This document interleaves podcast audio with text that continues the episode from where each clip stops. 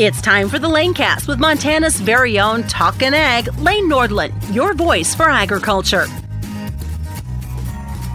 Hello and welcome to the Lanecast. We talk about all things impacting agriculture and rural communities. And today we are talking about a big problem that many farmers and ranchers and rural communities are facing just east of the Rocky Mountain front. Traditionally, grizzly bears have stayed on the Rocky Mountain front, but over the past few years, they have ventured eastward into the prairie lands where they have not been in quite some time. And our guest today is a rancher from the Valier, Montana area, Trina Jo Bradley. She is the vice president of the Marias River Livestock Association. Trina, how are things going here today out on the ranch? Pretty good. It's warming up and the cows are happy and the grass is growing. Well, let's talk a little bit about your ranch, what it consists of, what kind of cattle you raise, and uh, what it's like living there in Valier, Montana we live on Birch Creek, so we have a lot of trees and brush, rocks. And so we have run a cow calf operation up here, and we calved in the beginning of February this year, which turned out to be really stupid, but we made it through. In the summer, we usually haul most of our cows north to the reservation and they summer up there and the ones that we keep at home we put out in pastures that are away from the creek so that they're safer. When you talk about being safer, we are talking, of course, of a predator called a grizzly bear, which is on the endangered species list still for western Montana and the eastern part of Idaho. Let's talk about these bear sightings that are occurring more and more as these bears move further east from the Rocky Mountain front. How many bears have you seen alone here just this spring as they come out of hibernation? So far, we've had six that we've seen. And that's quite a lot for the springtime just rolling around. I- am I correct on that uh, assumption? Yes and no. Sometimes there's more. Two years ago, we had a bear here every single day at least. And then last year, I think we saw two bears the entire summer. I think one thing that I would like to really share with our listeners, whether they are farmers and ranchers or those that live in rural communities, or maybe they're in the city, farmers and ranchers, they're conservationists. They are the true environmentalists. I just want you to clarify you're not against grizzly bears, you're not against wildlife and protecting species, but there's an extent to where your patience and common sense comes into play as you, as a rancher, need to defend your livelihoods and your families as well. Exactly. I like seeing bears here. I think they're really cool and they're fun to watch. But they're not fun to watch when they're in my yard or in my cows or threatening my way of life. I like to I like to say that we provide a place for them to live. We provide a place for all wildlife to live because we don't have 50 houses sitting here. We have a lot of pasture land and creek where they can roam. But there is a line, and they have crossed it, unfortunately. I think another area that listeners maybe should understand too is the ability for you to try and protect your livestock from grizzly bears. If you're out hiking and you have your dog with you and you are just out in the back country, if a bear attacks you, you have the right to defend yourself and your dog. This is the law. But if they are out there attacking one of your cows or sheep or anything like that, you legally cannot defend your livestock, your way of life, and your property. Am I correct on saying that? Yep, that's exactly right. And depending on the situation, the punishment will be more or less severe depending on how how they judge it. If if you were legitimately being threatened and you know you saw a bear killing half your herd and you shot it, you probably wouldn't go to prison, but you'd still have to pay a huge fine. What are the steps that you, as a rancher, are currently taking to try and protect your family from those bears coming closer to your home place? Maybe removing carcasses from your property if a cow has died. What are some of those steps you are doing just to try and stay sane there by the Rocky Mountains? We definitely remove the carcasses. We we don't participate in the carcass removal program, but we haul them a long ways from where our cows are, and that kind of holds the bears up there for one, and for two, it keeps them busy while our other cows are staying alive closer to the house. We also have an electric fence around my daughter's 4-H lamb, and he's in the yard, but he still needs an electric fence so that he's alive. We also have three dogs because you can't live on this creek without having some kind of warning system. Um, we do not, at this time, electric fence around our calving lot because it would just, our calving lot is so many trees and you know we we keep our cows in three different bunches when we calve and it's just it's not convenient at all. So you can say you were doing almost everything possible to try and keep these bears away from your cattle, trying to protect yourselves, and also doing everything so you don't have to kill a bear in defense of your own life. What are other ranchers doing uh, to protect themselves?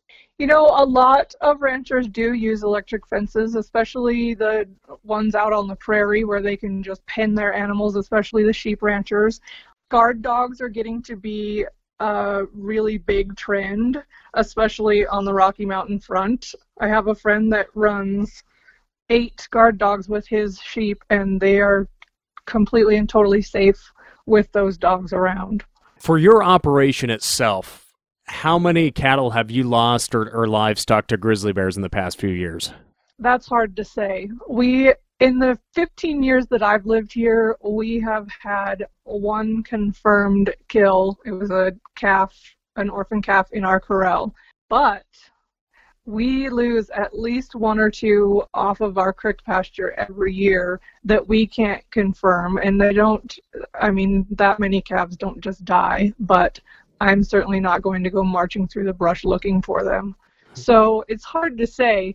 The, the flip side of that is sometimes they don't die because a grizzly bear eats them. Sometimes they die because a grizzly bear scares the herd and the baby calves get trampled, which has happened several times here. Trina, would we be safe to say these bears are just becoming too comfortable as they come closer to these rural communities on the plains? And do you feel frustration that Fish and Wildlife Services and the Montana Fish, Wildlife, and Parks aren't doing a little more to uh, help with that situation? Absolutely. I feel like if they would have gotten on the problem several years ago, they wouldn't be dealing with so many conflicts now. But we have two different kinds of bears here. We have the kinds of bears that hang out in our yards and aren't scared of our dogs and aren't scared of us. And we also have bears that run as soon as they see us because they're scared of us. And those are the bears that I like to have here because they don't cause any issues it's the ones camping in my yard and playing on my daughter's swing set that are the issue. And to talk about that, the image of that grizzly bear on the school playground in Valier sticks in my mind. These bears are coming. Grizzly bears, not not not just black bears. Grizzly bears are coming into these communities and children can't even go out on the playground and play. Exactly. And it's not like they come at night. The the bear that was at the or near the school in Valier was at 3:20 in the afternoon right before school got out. So, I mean, you can't even say, well, it's daytime, so we're safe as long as we don't go out after dark because that's just not the case anymore. That absolutely just sends chills up my spine knowing that grizzly bears could be lurking in the brush, whether that is outside your front door or on the playground of your child's school. I would just like to take a quick moment before we jump back onto the grizzly bear discussion and remind our listeners that the Montana Stockgrowers Association will be hosting their mid year meeting June 14th and 15th in Dillon, Montana. It's two days full of agricultural meetings, a foundation cattle baron gala, and of course the 500 horse parade and barbecue cook off and other great events, including a Nashville concert as well. For more on registration and the agenda details, just visit mtbeef.org. Now, a quick message from my farm broadcaster friend, Susan Littlefield. Don't forget to subscribe to the Lanecast on the Apple Podcasts, Google Play, and other podcast apps. Now, back to the show. Continuing our conversation on grizzly bears with our guest today, Valier, Montana rancher Trina Jo Bradley. Now, Trina, you attended the Northern Continental Divide Ecosystem Subcommittee on the Interagency Grizzly Bear Committee meeting not too long ago. And I read your blog that is on the Marias River Livestock Association webpage. And you were just one of two ranchers that attended the meeting. Let's talk about that experience, what you heard, some of the concerns, some of the bright spots, and what the public and other ranchers should know about the decisions and the plan moving forward to help keep these bears away and keep them in the wild. I was encouraged by the meeting, actually. Um, it started with Gary Bertellotti from Great Falls talking about this area in the carcass removal program and how successful it has been this year. And it has helped a lot of people. And then most of the meeting was about uh, the changes and updates that they made to the draft conservation strategy that they wrote in 2013. And that's the agreement between all the different government agencies on how they're going to manage the bears after delisting. And it was really it was really nice to see that they had put the time into updating it and updating the science and updating the numbers and saying yes, we are well prepared to delist these bears. They are very much recovered.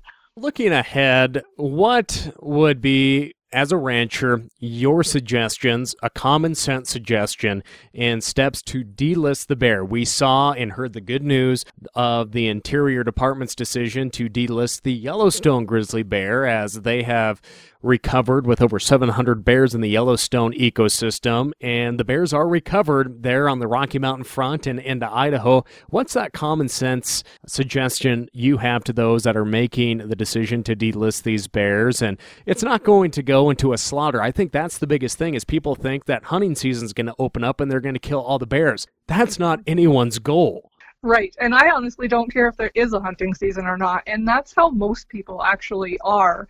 Because all we care about is managing the problem bears. And I don't care if they're hunted or if they're just removed by Wildlife Services and FWP. It doesn't matter as long as they're not here. So I think if if ranchers would just step up and make their voices heard and I hate to say the word educate, but they need to educate the public on what it is that we're going through on a daily basis and understand that we don't hate bears, we just hate the ones that eat our livestock. On that, you truly, your hands are tied due to the fact that the bear is still on the Endangered Species Act. How has that handcuffed you in trying to manage that and having to work around the law that is the Endangered Species Act? It's really difficult because there's a fine line on what you can do as far as hazing and getting the bears away from your cows and your sheep and, and your yard. So you have to be really careful when you're chasing them, basically, to chase them gently and not hurt them. And it's kind of ridiculous. I mean, we had two bears in our yard last year, I think, and they weren't they, they weren't scared. I went out there with them and they were just hanging out in my daughter's playhouse and I couldn't do anything. I mean, there was absolutely nothing that I could do except try to scare them away. And that really I mean, my daughter could have been out there. The mental and physical drain on a mother and on a rancher, how do you deal with that? I, I honestly don't know how you do it. It's it's super frustrating. I mean, I get up every morning and I, before my daughter goes out to feed her lamb, we look outside and make sure the dog's out there and make sure only the dog is out there. And when I go out to feed in the morning, I put on my boots and I strap on my pistol. And when you're outside, you're on high alert the entire time. I mean, there's no just wandering around daydreaming. I mean, you have to watch behind you, you have to watch in the trees to your right, you have to watch in the trees to your left, you have to watch your dog and see what he's watching. I mean, it really is stressful. What have you heard in terms of the plan to try and get these bears delisted? What is what is the time like looking like now? I heard rumor like 2021, 2022 somewhere in there. That was the hope to get these delisted to help in the management process. Has there been a, an expedited process possibly on that since we are moving forward with the delisting of the Yellowstone grizzly bear? So I emailed Hilary Cooley this morning. She's the Fish and Wildlife Services grizzly bear recovery coordinator because I wanted to make sure that I had the, the steps correct. So at the meeting, they talked about their conservation strategy. So what, what happens next is the NCDE will take their conservation strategy and present it to the Interagency Grizzly Bear Committee in June at their Polson meeting. And then they'll have that ready for when the bears get delisted. On the flip side, U.S. Fish and Wildlife Services is still working on their delisting proposal, and Hilary said they're hoping to have it out for a public comment by this fall.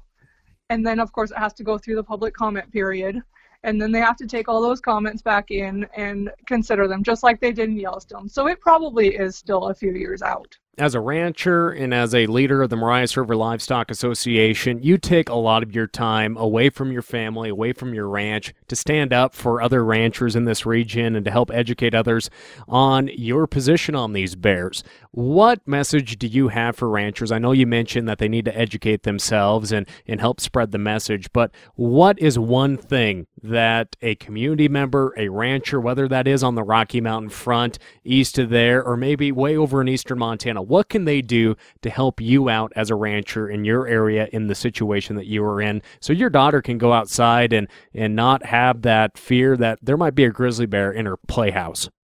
we just need people to step up. We need people to speak up. We need people to attend these meetings. I mean, uh, the meeting that I just went to in Kalispell, there was me and there was Nina Baucus, and we were the only livestock producers in the whole room. And then several environmentalists who have an opposite opinion of us. So we just need to make an impact. I mean, even if people don't stand up and say something at these meetings, if there's a group of cowboy boots in that room instead of just me, it makes a bigger impact, even if I'm the only one that has something to say. Trina, can you work with environmentalists? Are they willing to listen to your concerns, what you go through? Ha- have you had a good experience? Has been bad? Do you see an opportunity to work with these environmental groups to have a benefit to these rural communities and to the grizzly bear? You know, a year ago I would have told you I can't I can't even deal with those people. I don't even want to talk to them. I they're, you know, whatever.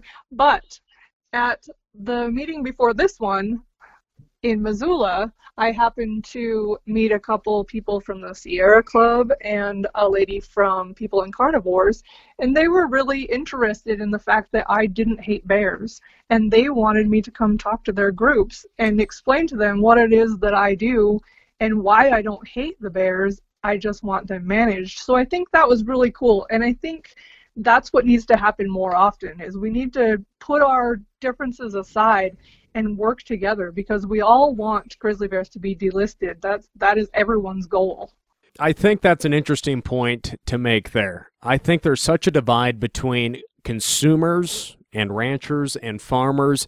And at the end of the day, it's telling the story of agriculture and what we do. What's your strategy in reaching out to these other groups of people that all want to do good? We all want to do good. We all want to make the world a better place, but we all have different mission statements in how we make this world a better place. What's your strategy?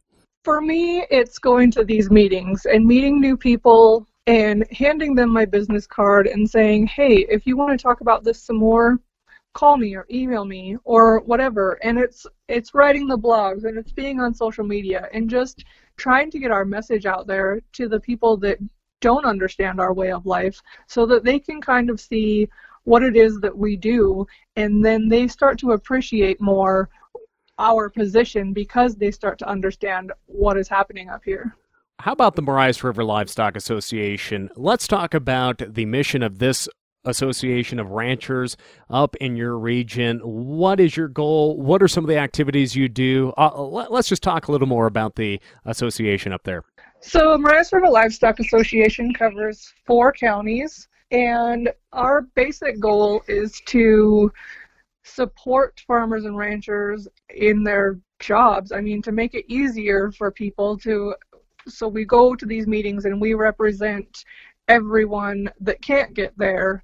And we stay in touch with Fish and Wildlife Services and we stay in touch with the Bison Association. I mean, we just we try to cover all the areas that may affect livestock producers and stay on top of the issues and then inform them of the issues and what it is that we're in the process of doing. And for more on the Marias River Livestock Association, you can follow them on Facebook or on the MariasRiverLivestock.com webpage. Trina, I think we've covered quite a lot, and I hope that our listeners, whether they are farmers or and ranchers, or maybe they live in the city, hopefully this conversation opens their mind to educating themselves and, and working together to resolve this issue. Because I have a fear when I'm walking around our corrals and the outbuildings at our ranch just for rattlesnakes. I mean, they scare the crap out of me. Rattlesnakes do. And we've killed quite a lot here this spring, my dad has. And just to know that you and your family have to pack a pistol on your side because of those problem bears that uh, have come close to your homes, they're too comfortable being around humans. That's what scares me. And I just hope that this conversation and all of the conversations we have on the Lanecast help open people's minds in agriculture and outside of agriculture to help make this world a better place. So, anything else that you'd like to say? I would just like to remind everyone that the Interagency Grizzly Bear Committee is meeting June 19th through the 21st at the KwaTaqNuk in Polson, and I would hope that we would have really good representation from our agriculture community at that meeting.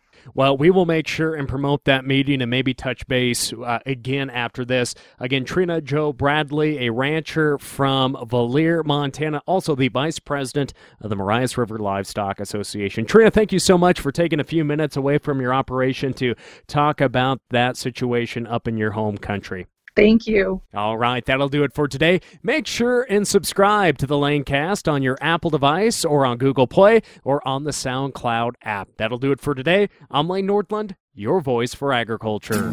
Thank you for tuning in to the Lanecast with Talkin' Ag, Lane Nordlund. For more on Lane, check out his Facebook page, Lane Nordlund Ag Broadcaster, and NordlundCommunications.com.